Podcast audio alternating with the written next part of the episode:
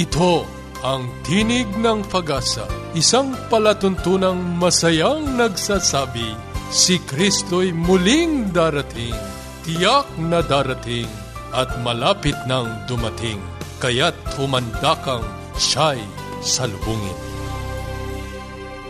Kayo'y sumusubaybay sa Tinig ng Pag-asa, ang programang hatid sa inyo ng Adventist World Radio. Ito po si Joe Orbe Junior Ako po ay mananatiling kasama ninyo sa pagtatanghal dito pa rin sa inyong natatanging programa, Tinig ng Pag-asa. Samahan niyo kaming muli sa loob ng kalahating oras sa pagtuklas at pagtalakay ng mga sipi ng pag-asa mula sa Aklat ng Buhay. Maligayang araw muli sa ating mga taga-subaybay at tagapakinig sa buong kapuluan ng Pilipinas. Sa ating pong mga taga-subaybay, maaari po kayong magpadala ng inyong mga kahilingan sa panalangin at gayon din po sa mga libreng babasahin na aming ipinamamahagi. I-text nyo lamang po ang inyong kompletong pangalan sa zero nine one five, five seven one, nine nine five seven. O di kaya naman sa smart number zero nine two zero, two zero seven, seven eight six one. Sa ating pong talakayang pangkalusugan, pag-uusapan po natin yung hypertension, no? Kasama nating muli si Sister Joy Orbe. Sa ating pong pag-aaral ng kasulatan, itutuloy naman po natin ang ating kapanapanabik na paksa tungkol po sa panalangin ng ating Panginoong Hesus na itinala sa Mateo six. Tayo po'y dadako na sa talakayang pangkalusugan. Sister Joy? Paging Doctor Rodriguez, you're needed at room three two one. Doctor Rodriguez, Missus Martinez, kailangan na po nating i-dialysis ang asawa ninyo. New outlook and a healthy lifestyle makes a big difference. Adventists care. Ngayong araw na ito, nais kong pag-usapan natin ang high blood pressure, isang kondisyon na kung saan ang puwersa nang pagtulak ng dugo pasalungat sa mga walls ng ating arteries ay malakas na nagiging dahilan ng pagkakaroon ng problema sa ating kalusugan.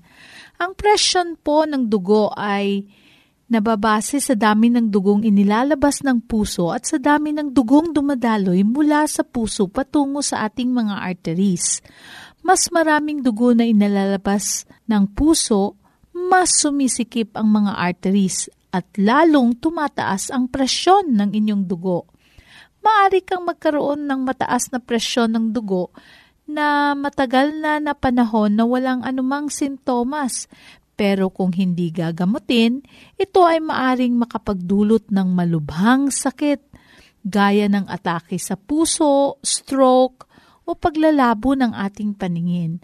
Alam niyo po, ang high blood pressure ay kadalasan ding tinatawag na silent killer sa kadahilanan ng pagkakaroon nito ng kakaunting simptomas.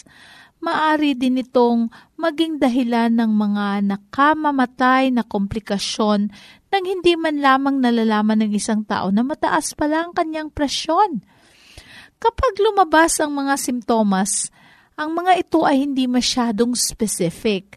Ang pasyente ay maaring makaramdam ng di pangkaraniwan na pagsakit ng ulo, pagkahilo, o pagdurugo ng ilong. Ang mga dahilan po ng mataas na presyon ng dugo sa maraming nakakatanda ay mahirap malaman at ang mga totoong dahilan nito ay kadalasang hindi din alam nila. Sa mga risk factors, kasama ang pagtanda, yung meron siyang history sa pamilya na talagang mataas ang presyon ng dugo, pagiging mataba o obese, pagiging physically inactive, paninigarilyo, pagkain ng maalat, matinding stress, at sobrang pag-inom ng alak. Ang lahi, alam niyo po, ay isa ring mahalagang risk factors.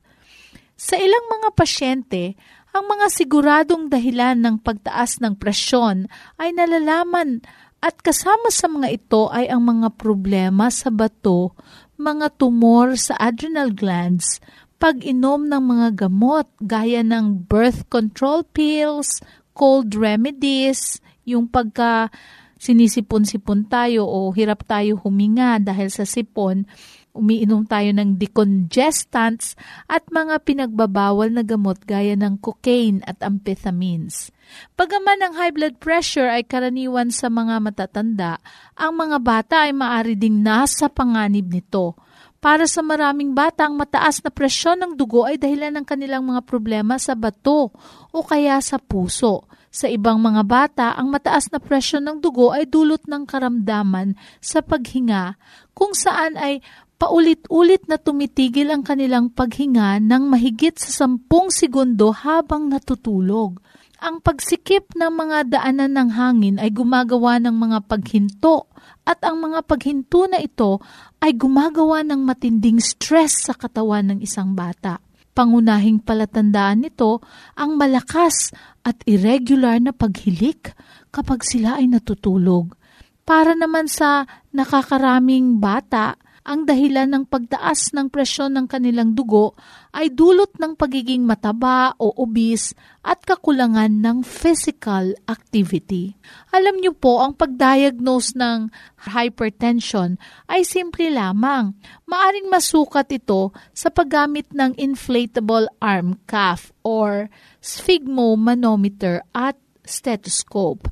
Ang sukat nito ay inirerepresentahan ng mataas na numero at mababang numero. Yung mataas ang tawag natin ay systolic at yung mababa ay diastolic.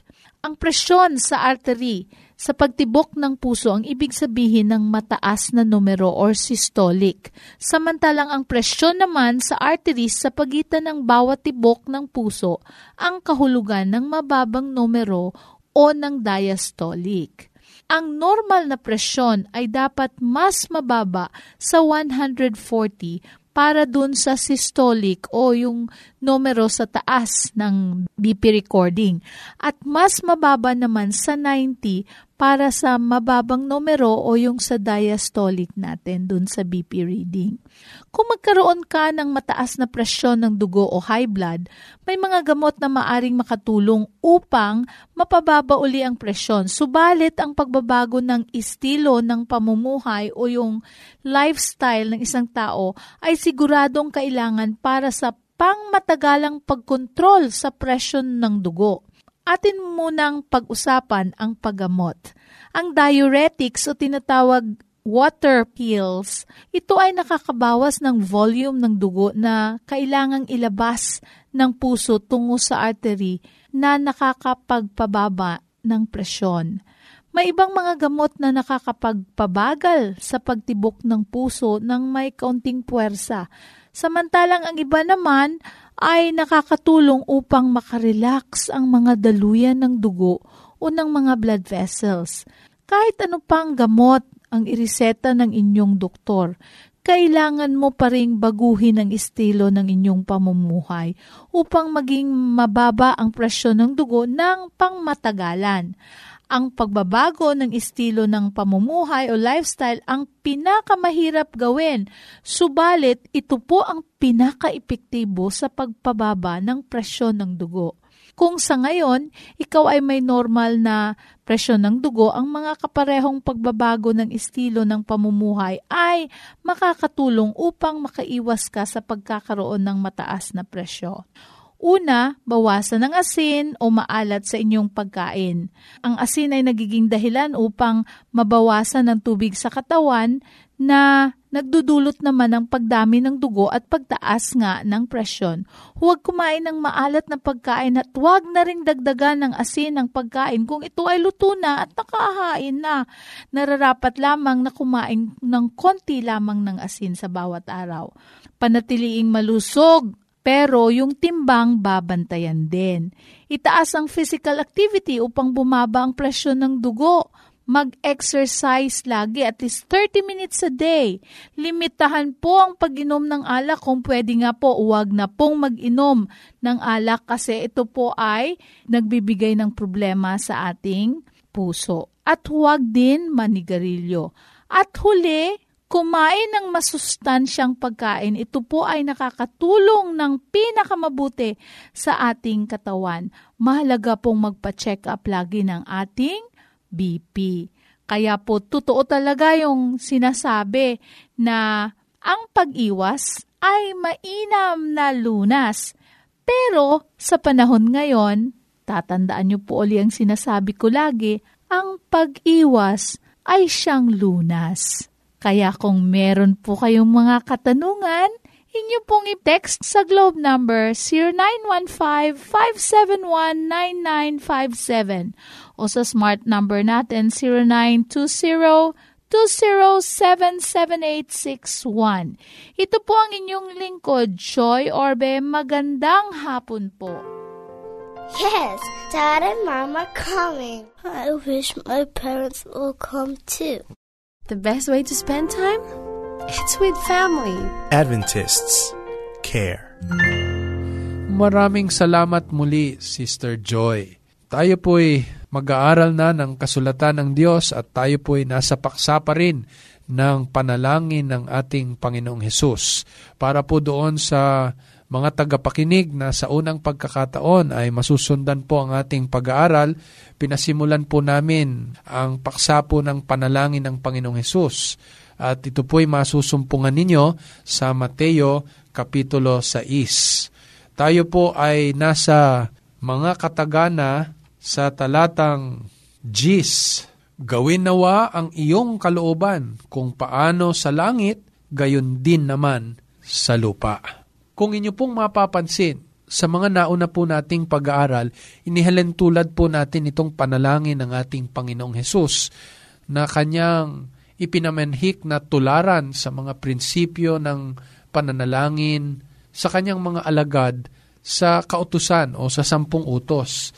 Kung inyo pong maalala, ito pong sampung utos ay nahati sa dalawa, no po? Yung unang apat ay may kinalaman sa pag-ibig sa Diyos at ito namang huling anim ay mayroon pong kinalaman sa pag-ibig sa tao. Sa panalangin ng ating Panginoong Hesus, eh, mayroon pong dalawa ring pagkakahati. Eh. Kung maalala ninyo at bibilangin ninyo sa mga talatang ito, mayroong pitong mga kahilingan sa panalangin ng ating Panginoong Hesus. At yung unang tatlo na mga panalangin ito ay mayroon pong kinalaman sa ating pag-ibig sa ating Panginoong Hesus. At yun naman pong nahuling apat na mga kahilingan sa pitong mga kahilingan ay mayroon pong kinalaman sa ating pag-ibig sa ating kapwa. Kaya ito po yung huling kataga na mayroong kinalaman sa ating pag-ibig sa ating Panginoong Diyos. Kung maalala ninyo, yung unang kahilingan ay yung hallowed be thy name, no? Sambahin ang ngalan mo. Ito po'y tumutukoy sa ating pag-ibig sa ating Panginoong Diyos. Gayon din po yung kahilingan na dumating nawa ang iyong kaharian. Ito po rin ay sa pagka-Diyos, no? Pag-ibig natin sa ating Panginoong Diyos. At ito pong pangatlo at panghuli tungkol sa ating pag-ibig sa Diyos ay yung pong kahilingan na gawin nawa ang iyong kalooban kung paano sa langit, gayon din naman sa lupa. No? Yung mapapansin nyo po yung una, yung Father, ito po'y tumutukoy doon sa Diyos Ama. No? At yung Kingdom Come, yung dumating nawang yung kaharian, ay tumutukoy po sa ating Panginoong Hesus o anak ng Ama na Diyos. No? Sapagkat siya ang muling darating na may kaharian. At yung pangatlo po, ito pong tinatawag na gawin nawa ang iyong kalooban, yung will o may kinalaman po sa gawain po ng banal na espiritu. Kaya lahat pong ito'y tumutukoy sa pagka-Diyos, yung pag-ibig natin sa ating Panginoong Diyos. Sa atin pong pag-aaralan ngayon, sinasabi po rito, gawin nawa ang iyong kalooban kung paano sa langit gayon din naman sa lupa. May ugnay po ba natin ito sa mga nangyayari ngayon, yung mga kahirapan, mga taggutom, maski na lamang po kapag halimbawang may nagkasakit o kaya po namatay, maririnig po natin, sasabihin na lang, ipagpasa sa Diyos na lang. Tama po ba o maaari po bang sabihin na ganun ang kagustuhan ng Panginoon para sa atin? Uh, Ruby, ano, no? Malayo yan sa tinuturo ng Biblia. No?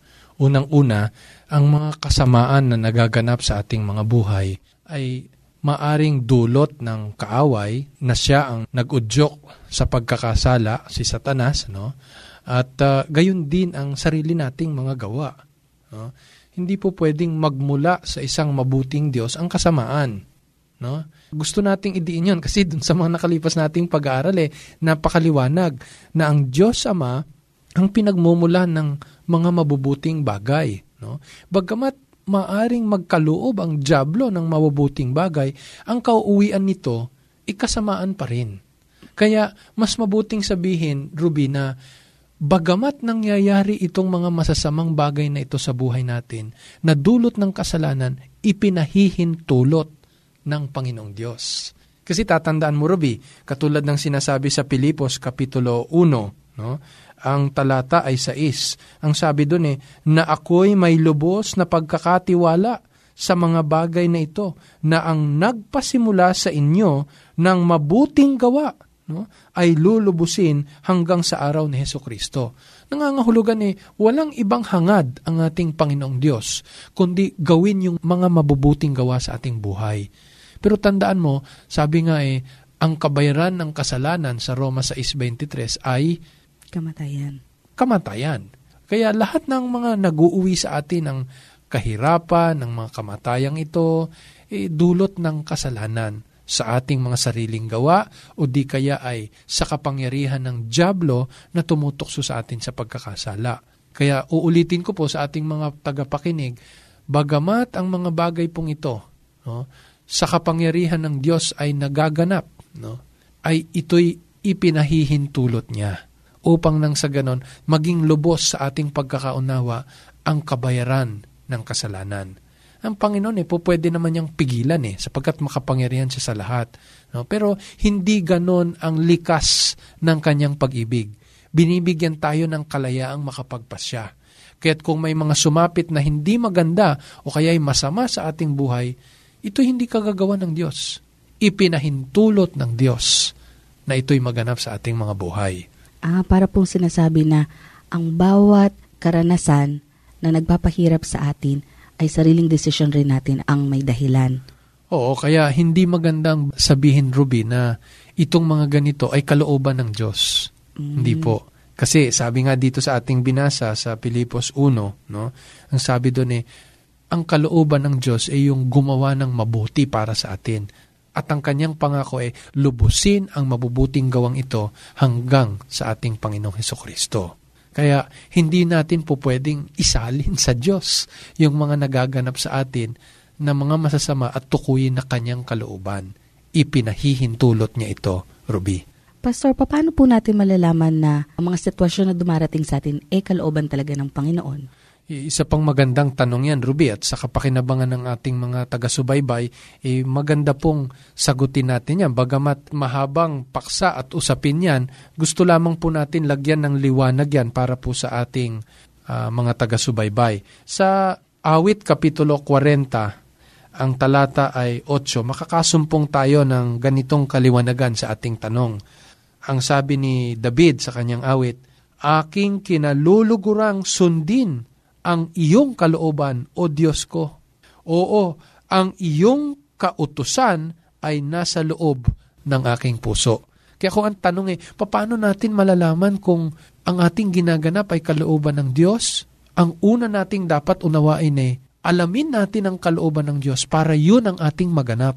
Nasundan mo, Ruby, no? Mahirap kasi yung gumawa na tayo, tapos saka pa natin aalamin ang kalooban ng Diyos. Kadalasan eh, malayo ang ating paggawa sa kalooban ng ating Diyos. Kaya iwanan sa ating ganang mga sarili, hindi natin magaganap ang kalooban ng Diyos eh. Kaya mas magandang alamin ang kalooban ng Diyos at ito ang ating maganap. Papaano natin malalaman ang kalooban ng Diyos? Ayon kay Haring David, ang sabi niya eh, ang iyong kautusan ay nasa loob ng aking puso. Kinaluluguran kong sundin ang iyong kalooban. Ang kalooban ng Diyos ay nakapahayag sa kanyang mga kautusan, Ruby. Kung gusto mong malaman kung ano ang kalooban ng Diyos, ang hanapin natin ay ang kautusan ng Diyos sa ating mga puso. Kaya yung lahat ng mga kautusan ng Diyos na napapaloob sa kanyang mga salita, eh yun ang dapat na maging buhay sa ating mga puso. No? At yun ang magtuturo rin sa atin ng kalooban ng Diyos. Kaya makikita mo, yung pananalangin at pagbabasa ng kasulatan ng Diyos, eh talagang magkadugtong, magkasama na hindi po pwedeng paghiwalayin. Kasi anong idadalangin mo? kung hindi mo nalalaman ang kalooban ng ating Panginoong Diyos. Iwanan sa ating mga sarili, sa ating mga sariling pita ng laman, hindi natin nahanapin ang kalooban ng Diyos. Oh, pansinin mo, Roby, ang nagtuturo sa atin sa kalooban ng Diyos, no, na sundin, eh, ang banal na espirito. Pakinggan mo ang sabi sa Pilipos, Kapitulo two, thirteen. Ang sabi dito eh, sapagkat Diyos ang gumagawa sa inyo, maging sa pagnanasa at sa paggawa ayon sa kanyang mabuting kalooban. Kaya hindi talaga natin maiaayon yung ating sariling kalooban sa Diyos. Ang hahanapin natin, kalooban ng Diyos upang ito ang ating maganap. Nagmumula sa Diyos ang kapangyarihan na sundin ang kanyang kalooban. Kung maidudugtong po pala ang Ten Commandments, ang sampung utos sa kalooban ng Panginoon, uh, parang sinasabi na rin po na kailangan po nating sumunod. Ganito, Ruby, doon mo ibabatay ang kalooban ng Diyos. Walang aspeto ng buhay natin na hindi tinutukoy ang kautusan ng Diyos upang maganap natin ang kanyang kalooban. Hindi lamang yung sampung utos, Ruby, ano? Napakarami pang mga tagubilin ng ating Panginoong Diyos. Katulad sa ating kalusugan, no, sa ating pakikipag-ugnayan sa kapwa-tao, no, eh, lahat ng mga bagay na ito ay may kinalaman sa kalooban ng Diyos sapagkat ito ang kanyang pinag-utos. Diba? Ano bang kalooban ng Diyos? Eh, di yung kanyang ipinahayag sa kanyang mga kautusan. Sapagkat ang kanyang kautusan, no, ay eh, paglalarawan ng kanyang likas. Kung papaano ang kanyang likas ay pag-ibig, ang kanyang kautusan ay pag-ibig, ang kanyang kalooban ay pag-ibig din. Yun ang kalooban ng Panginoon na gusto niyang maganap. At dapat maipamuhay natin to sa ating mga buhay. Si katulad nun, kung papaano sa lupa ay gayon din sa langit. sa langit. Ibig sabihin, hindi lamang yung lupa na ating kinagagalawan, kundi maging itong ating mga katawan, itong ating mga buhay. Sapagkat winangis tayo ng Panginoon sa Kanya mula sa alabok ng lupa. Kaya mahalaga na yung langit, no, ay magkaroon ng anino sa ating katawang lupa. Kung ano ang pamantayan sa langit, siya rin nawang maganap sa ating mga buhay, sa ating mga katawang lupa. Kaya napakahalaga, Ruby, na talagang iniuugnay natin ang pagsaliksik ng malalim sa mga kasulatan ng Panginoon sa kanyang kalooban upang ito ang maganap natin sa ating mga buhay. Kaya doon po sa mga nagtatanong, ano bang kalooban ng Panginoon? Halimbawa, ako'y mag-iibang bansa, magtatrabaho doon, iiwanan kong aking mag-anak dito. Alam niyo, meron pang ilang mga pamantayan na dapat nating alalahanin, pero makakasumpong ka ng mabilis na tugon sa mga katanungang ito kung ito ba'y kalooban ng Panginoon, kung binabasa mo ang kanyang kalooban sa banal na kasulatan. Huh? Nais ng Panginoon na ang lahat ng mga karunungang ito ay nasa ating mga kamay upang maganap natin ang kanyang kalooban. Punong-puno po pala ng paalala yung dasal na tinuro ng Panginoon sa atin. Hindi lamang po sa pakikitungo sa Kanya, ganun din po sa ating mga kapwa. Mm-hmm. Kasi alalahanin mo, Ruby, no? Yung banal na espirito, no? Siya ang nagtuturo sa atin eh. No? Nung pumanhik ang ating Panginoong Hesus sa langit, Kanyang ipinagkaloob ang ministeryo ng banal na espirito upang turuan tayo, ipaalala sa atin yung mga itinuro ng ating Panginoong Hesus sa ating mga buhay. Kaya alalahanin mo, itong pangatlong kahilingan sa panalangin ng ating Panginoong Hesus ay kumikilala sa kapangyarihan, ministeryo at pag-ibig ng banal na espirito sa atin. Napakahirap kasing hilingin yung huling apat sa pito na may kinalaman sa ating kapwa-tao kung wala sa atin ang Panginoong Diyos. At dito sa bahaging ito, nais nating igalang, sundin ang kalooban ng banal na espiritu sa ating mga buhay. Kaya nga, di ba, sabi aking binasa sa Pilipos Kapitulo two at thirteen, no? Siya ang gumagawa na magampanan natin ang kanyang mabuting kalooban. Pastor, mas maliliwanagan po ba tayo na intindihin o alamin ang kalooban ng Panginoon kung titignan po natin ang kanyang kautusan? Ulitin ko, Rubiano, ang kalooban ng Diyos ayon sa mga salita ni David na kanyang kinaluluguran ay yung kautusan ng ating Panginoong Diyos. Mas malalim ang pagkaunawa natin sa kautusan ng Diyos, mas makikita natin ang kanyang kalooban. Kaya hindi mo hihilingin yung bagay, no, sa panalangin mo na alam mong hindi ka angkop sa kautusan ng Panginoon. So, hindi niya gaganapin yan eh. Hindi siya po pwedeng gumawa ng isang bagay na taliwas sa kanyang likas. Sapagkat ang kautusan ng kanyang likas, hindi ituturing na kalooban niya yung hindi kaayon ng kanyang kautusan. No? Kaya yung pangangalon niya, yung pagpatay, wala tayong hihilingin sa Panginoon sa ating pananalangin na hindi nakaakma, hindi nakaugnay sa mga kautusang ito. No? Yun ang isang dapat na talagang maalala natin, Ruby. Kaya bukod doon sa mga sampung utos ng ating Panginoon, marami pa siyang mga tagubilin sa atin na dapat nating alalahanin. At pagka yun ang idinalangin natin, gaganapin ang Panginoon yon. Bakit?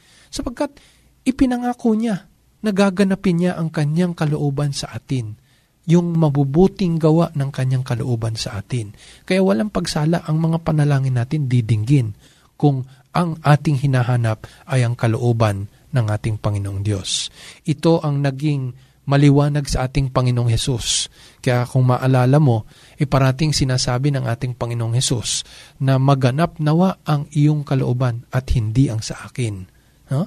Mismo ang ating Panginoong Hesus, hinanap niya ang kalooban ng Diyos Ama at hindi ng kanyang ganang sarili. Kasi alam natin eh, na pagka ang tao ang humiling sa kanyang sarili, eh, hindi niya hanapin yung kabutihan, kalooban ng ating Panginoon. Sapagkat nabubuhay tayo sa likas ng ating kasalanan, sa ating mga pita ng laman, at sa mga tukso na madalas ay nalulupig tayo. Kung tayo po pala'y mag-trust lang sa mga kakayanan po natin, mahirap pong unawain yung kalooban ng Panginoon. Pero kung tayo po'y susunod at gagawa ayon sa kanyang mga paalaala, mas lalo po tayong maliliwanagan sa kanyang kagustuhan para sa atin. Tama ka, Ruby. At sa ating pong mga tagapakinig, sana po'y naging kapakipakinabang po sa inyo ang paksa pong ito at mga kataga ng panalangin ng ating Panginoong Hesus. Nais po naming tanggapin ang inyong mga katanungan. Maaari nyo pong i-text sa mga Globe subscribers sa number zero nine one five five seven one nine nine five seven. Ulitin ko po, zero nine one five five seven one nine nine five seven. At sa smart users po, zero nine two zero two zero seven seven eight six one. zero nine two zero two zero seven seven eight six one. Muli, ito po si Joe Orbe Junior sa Roma fifteen four, sa pagtitiis at pagaliw ng mga kasulatan ay mangagkaroon tayo ng pag-asa.